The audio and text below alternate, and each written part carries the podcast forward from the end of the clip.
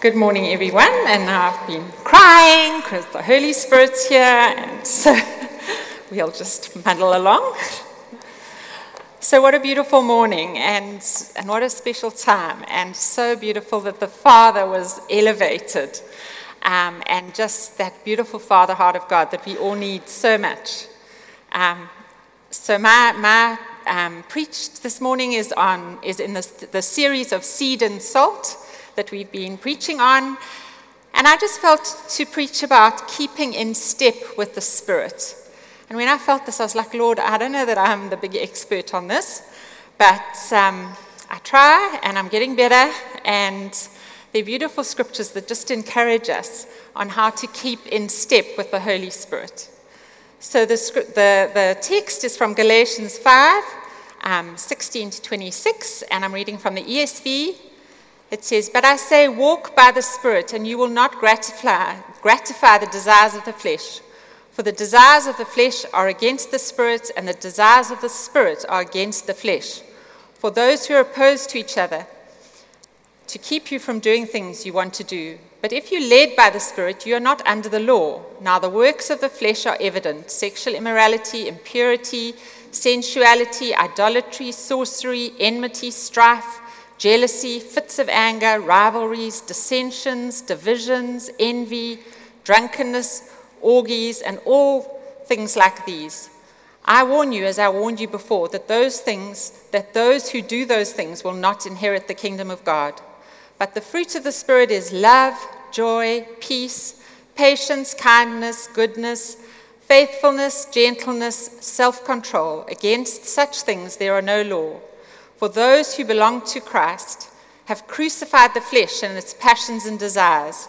If we live by the Spirit, let us also keep in step with the Spirit. Let us not become conceited, provoking one another and envying one another."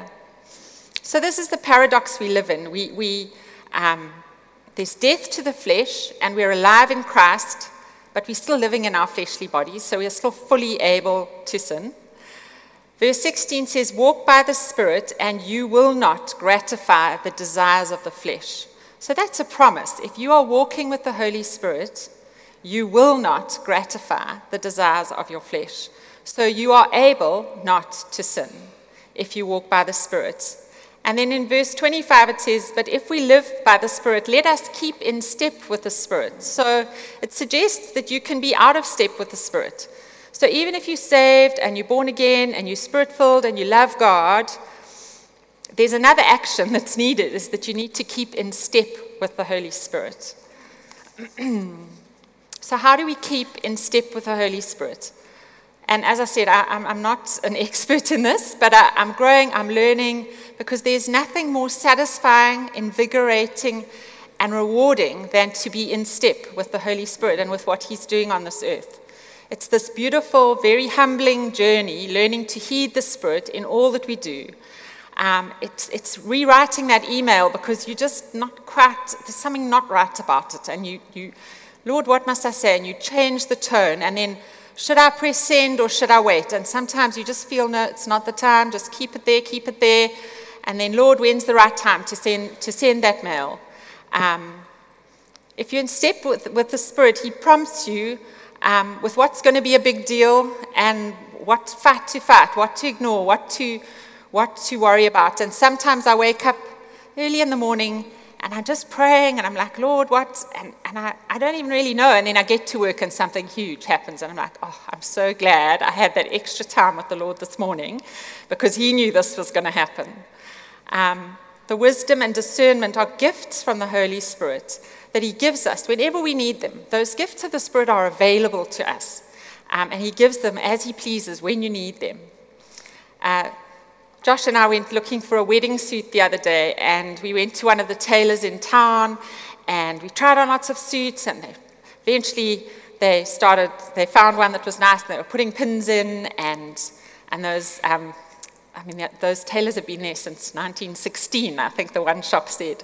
Um, and the guy was coming to close the deal, and he was already um, best wedding price for you, and the tailoring's all included. And Josh was like, "Let's go for it." And I was like, "Oh, let's just wait." Um, I am a rather cautious person, but I was like, let's let's just wait. Let's think about it, and, and we'll get back to you. So the guy was very disappointed with me. Um, and But I've just learned that little niggle. Like, um, and so, yeah, Paul, Paul's taught me that the, the, the Holy Spirit is never jammed, and he's never rushed. So if you're feeling in a jam or you're feeling rushed, it's probably not the Holy Spirit. So just just time out. God is in control, and it's and you don't need to feel jammed. So we went home, and I prayed, and I chatted to Paul, and I felt the, the Holy Spirit say, you need to pay for that suit. So I was like, okay, Lord, fine. That wasn't what I was thinking, but that's great.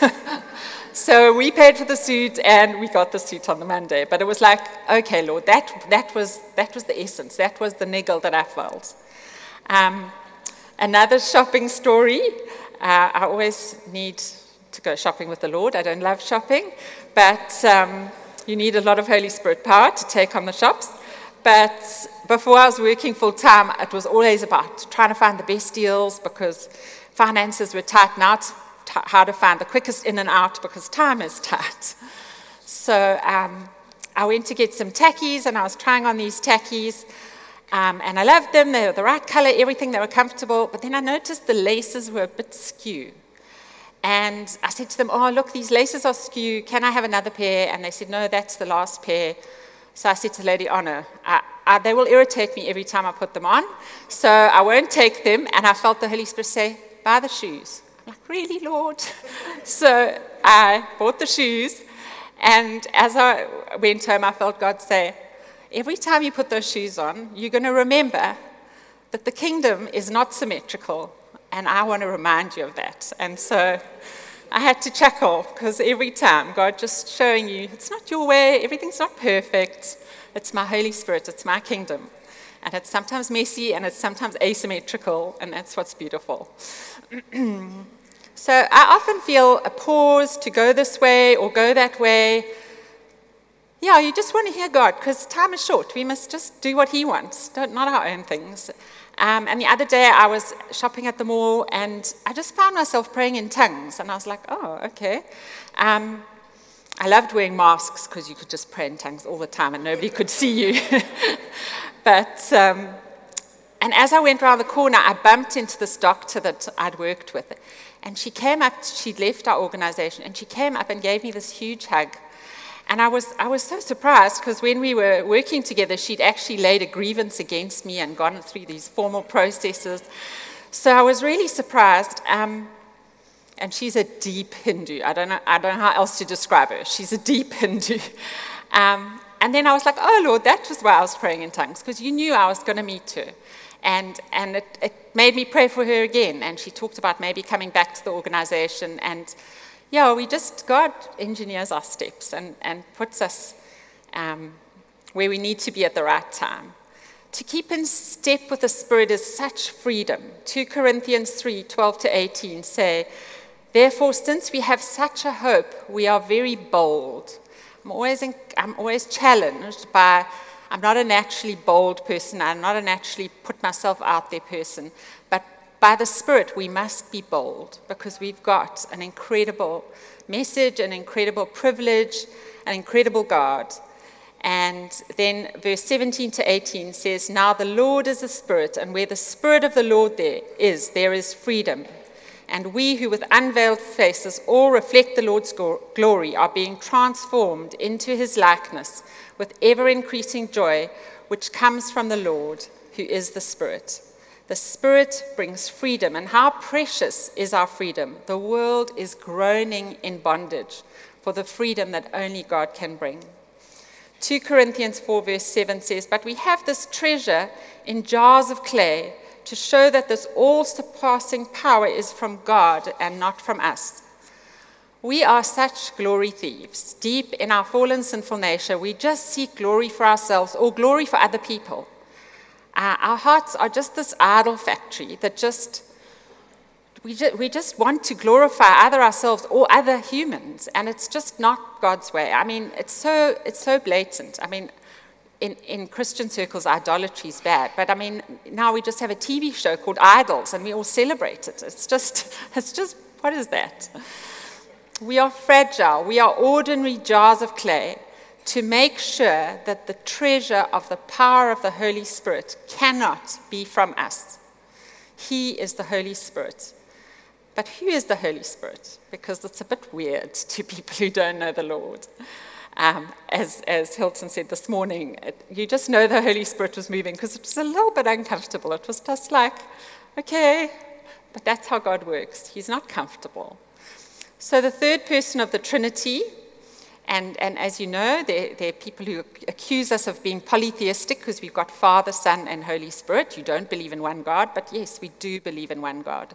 It is one God, Father, Son, and Holy Spirit, co-equal, co-eternal, one God. I think Ray mentioned the Nicene Creed, which is that creed of who is the Father, who is the Son, who is the Holy Spirit, one God that, that we worship. It's a, it's a powerful um, declaration. The Spirit gives glory to the Son and to the Father, and the Son gives glory to the Father. So there's a hierarchy in the Holy Spirit. They are equal, and yet they choose to submit. So the Son submits to the Father, and the Holy Spirit submits to the Son and the Father.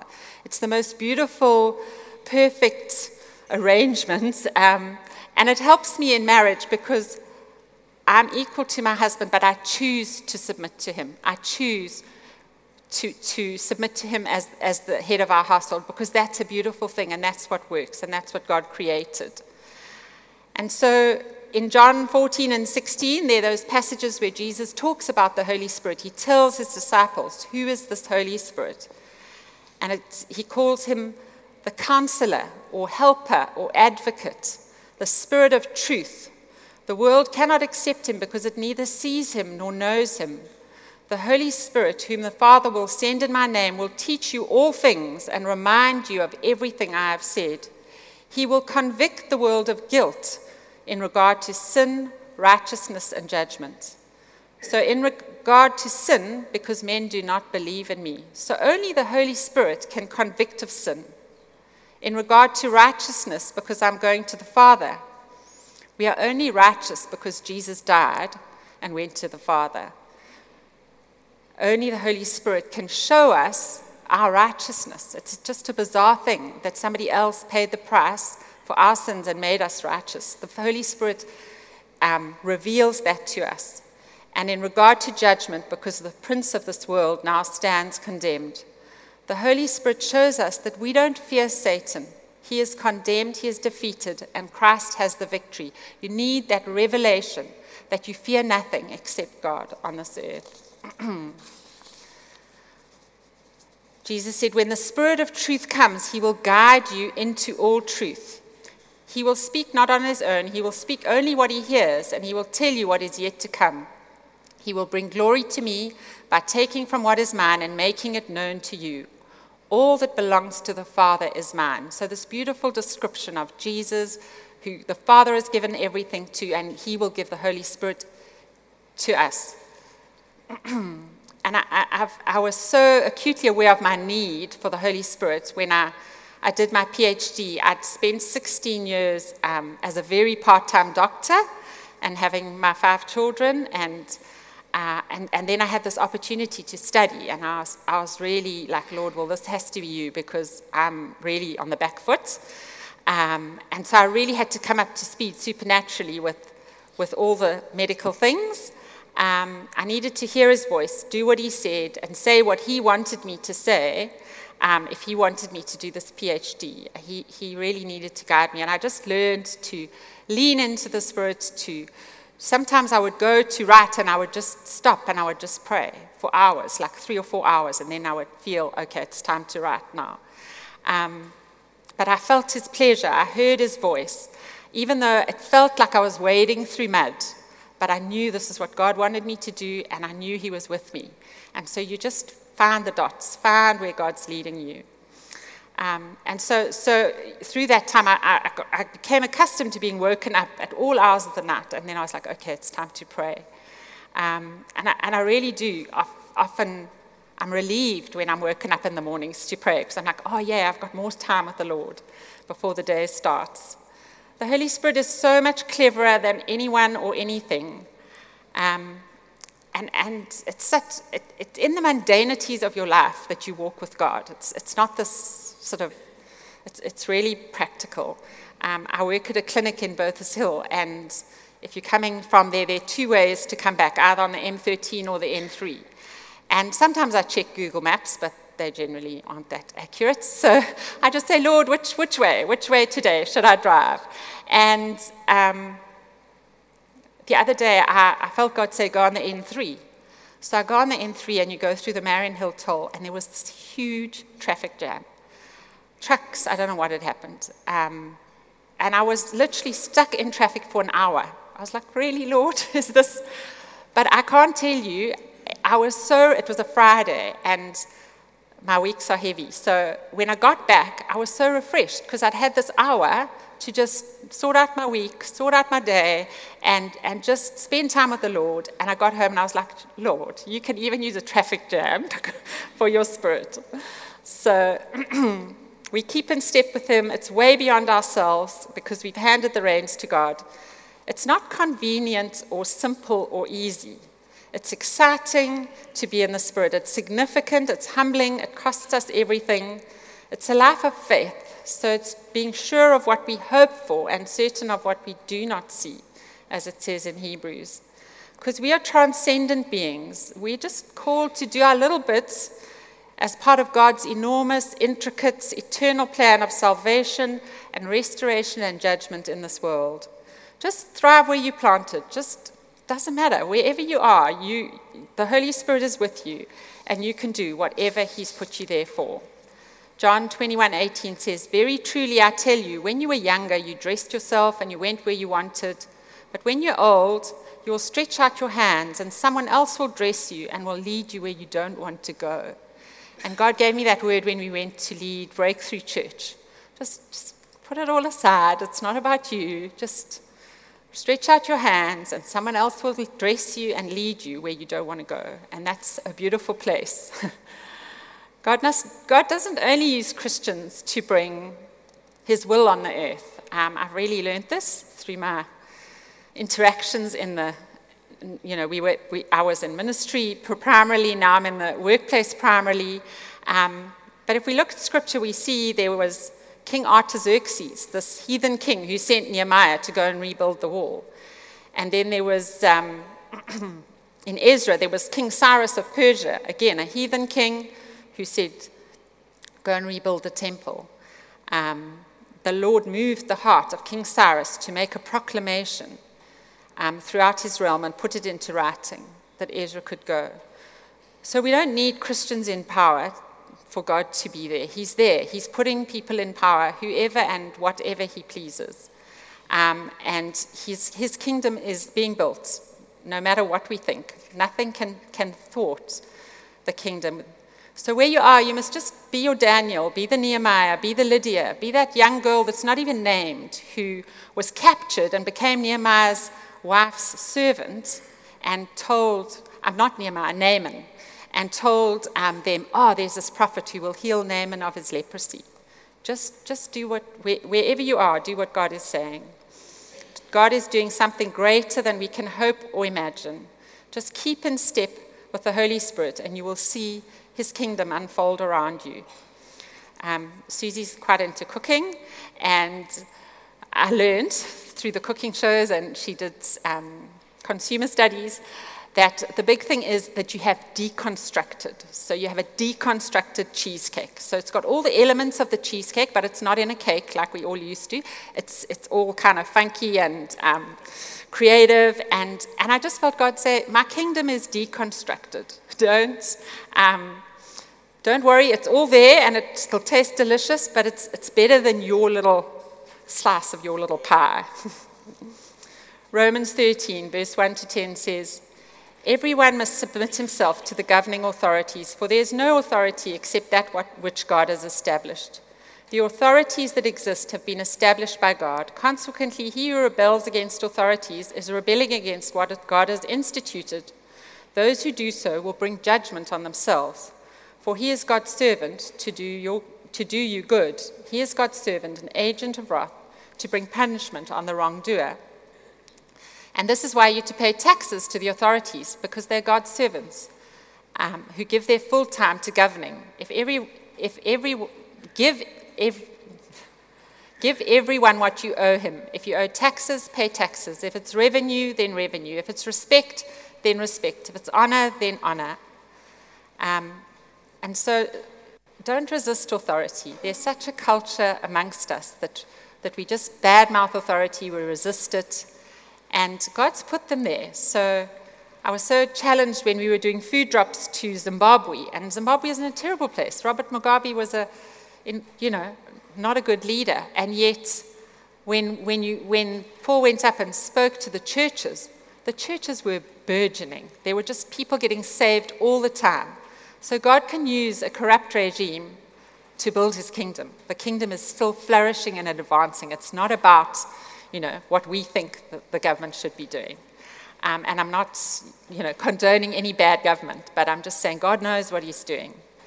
Um, Let no doubt debt remain, except the continuing debt of love to one another. For he who loves his fellow man has fulfilled the law. The commandments, do not commit, commit adultery, do not murder, do not steal, do not covet, are all summed up in the one rule: love your neighbor as yourself. Love does no harm to your neighbor, therefore love is the fulfillment of the law. When I got um, a scholarship for my PhD, the money um, of my salary came from the M R C, the Medical Research Council, and it went to U K Z N.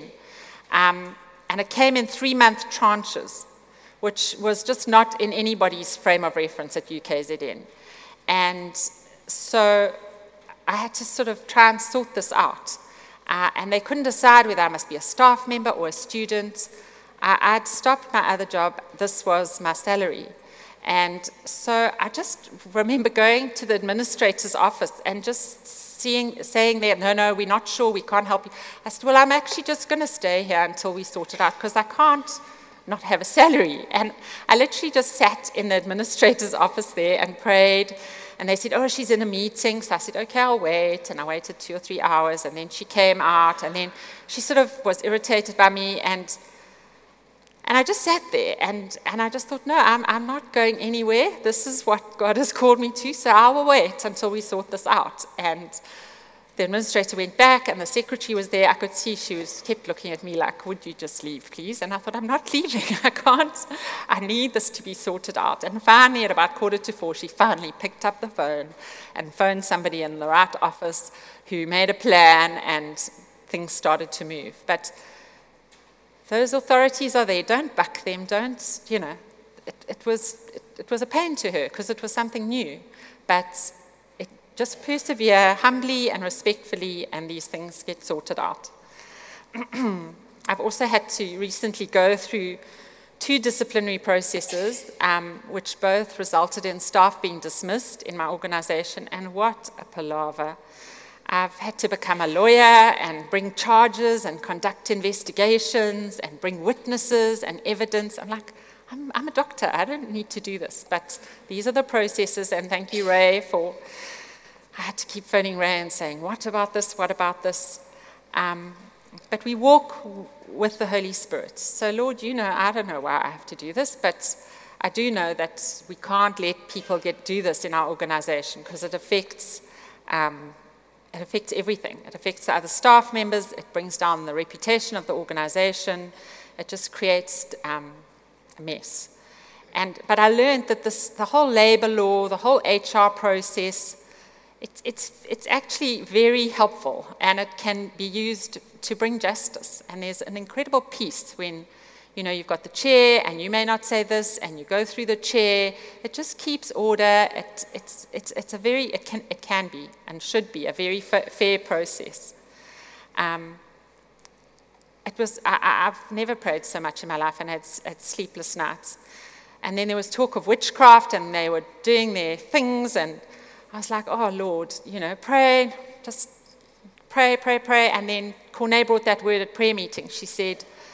She just saw these snakes that were dead, but they were still snakes. And when you say the blood of Jesus, the snakes disappeared. And I was like, ah, that's for me.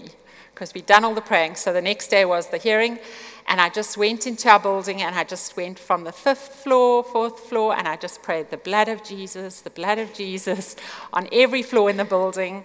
We went into the disciplinary, and I was like, oh, I've got to have to pray and shun down. I felt the Lord say, is the blood of Jesus not enough? I was like, sorry, Lord, the blood of Jesus is plenty, thank you.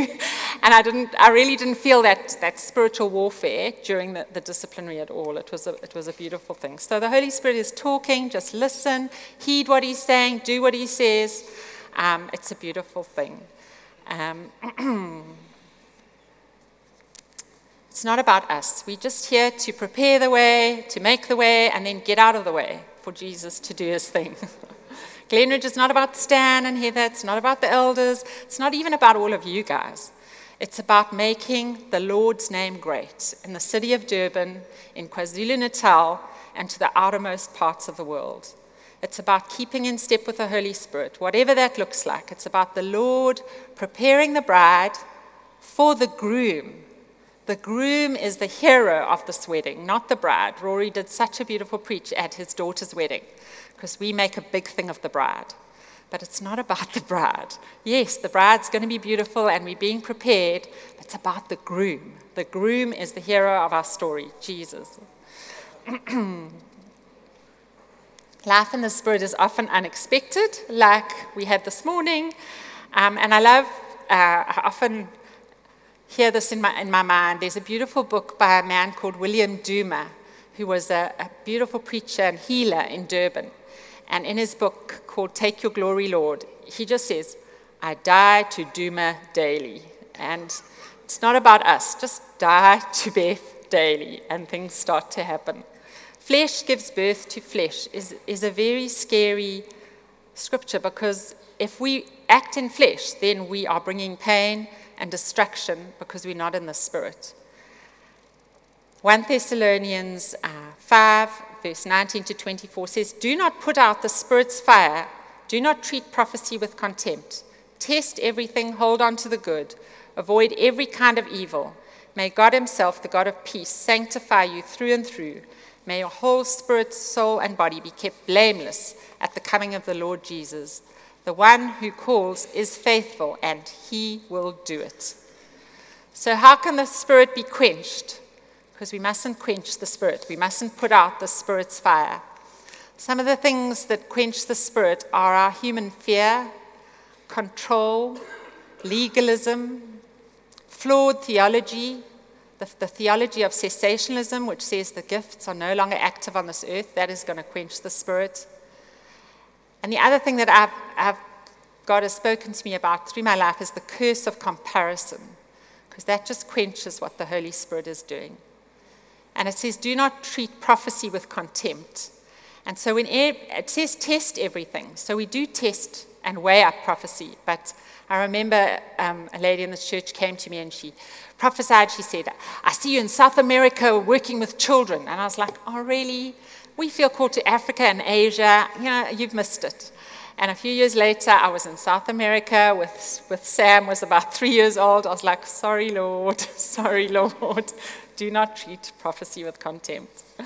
Um, the one who calls you is faithful, and he will do it. Ephesians four thirty says, do not grieve the Holy Spirit. When you grieve the Holy Spirit, you learn as you walk with the Holy Spirit, you feel that, that conviction, that disappointment, and that rebuke. You, but you missed it. You missed it, and you just, sorry, Lord, sorry, Lord. But so often, the flesh can kick in, and we start loading ourselves with guilt and condemnation, and you start to, to let give the enemy a foothold. Conviction is from the Holy Spirit. It leads to repentance. Guilt is from the enemy, and it leads to condemnation. There is no condemnation for those who are in Christ. So the minute you start feeling guilty or condemned, you're in the wrong space. Conviction leads to repentance. Um, and yeah, you, you sometimes want to go the guilt route because you don't want to repent. So repentance is is humbling, and it's painful, and it's but that's where the freedom comes. And it, you don't have to do anything. You've messed it up. But the Holy Spirit, God paid the price for that. Two of my children have, at different times, confessed some pretty hectic sins to me, and it, it's it's. I just found myself singing. I, I it just. What can wash away my sins? Nothing but the blood of Jesus. What can make me whole again? Nothing but the blood of Jesus. How precious is that flow that makes me white as snow. No other fount I know. Nothing but the blood of Jesus. So Revelation two and three are beautiful. It's, it's that beautiful prophetic book of the end times, of what's going to happen. And the Spirit is speaking to the seven churches, and to each one of the churches, all seven of the churches, he says, he who has an ear, let him hear what the Spirit is saying to the churches. And to all of the churches, he says, to him who overcomes, I will give. And the different things. So we overcomers, we must listen, we must hear what the Spirit is doing. We need to overcome, but only by the Spirit. It's exhausting. We're in a war. Bernard Shaw said, I want to be thoroughly used up when I die. And he was secular. But we are going to be thoroughly used up when we die. But that's a good thing, because we're going to be um, rejuvenated and perfect in heaven. The war has been won. And so all we need to do is take the territory that's been won for us. The enemy is defeated, but he's still reigning. It's this, it's this tension. But all you have to do is push him back, because he's, he's got no territory when the Spirit and Jesus comes with you, or goes ahead of you. all, um, all we need for life and godliness is available in the divine power of, her, of the Holy Spirit. So let's keep in step with the Spirit. The Spirit, and in Revelations twenty-two it says, the Spirit and the bride say, come. Come, Lord Jesus. We are longing for the return of Jesus, for the culmination of this sinful world. But he is lingering because there are many who don't know about Jesus. And when everybody is heard, Jesus will come back victoriously. Thank you, Father, for this beautiful people here. Thank you that you're working with us, through us. Thank you, Holy Spirit, that you're all we need on this earth. Thank you, Jesus. We love you. Thank you, Father, for your incredible heart that you showed to us this morning. Thank you, God. Amen.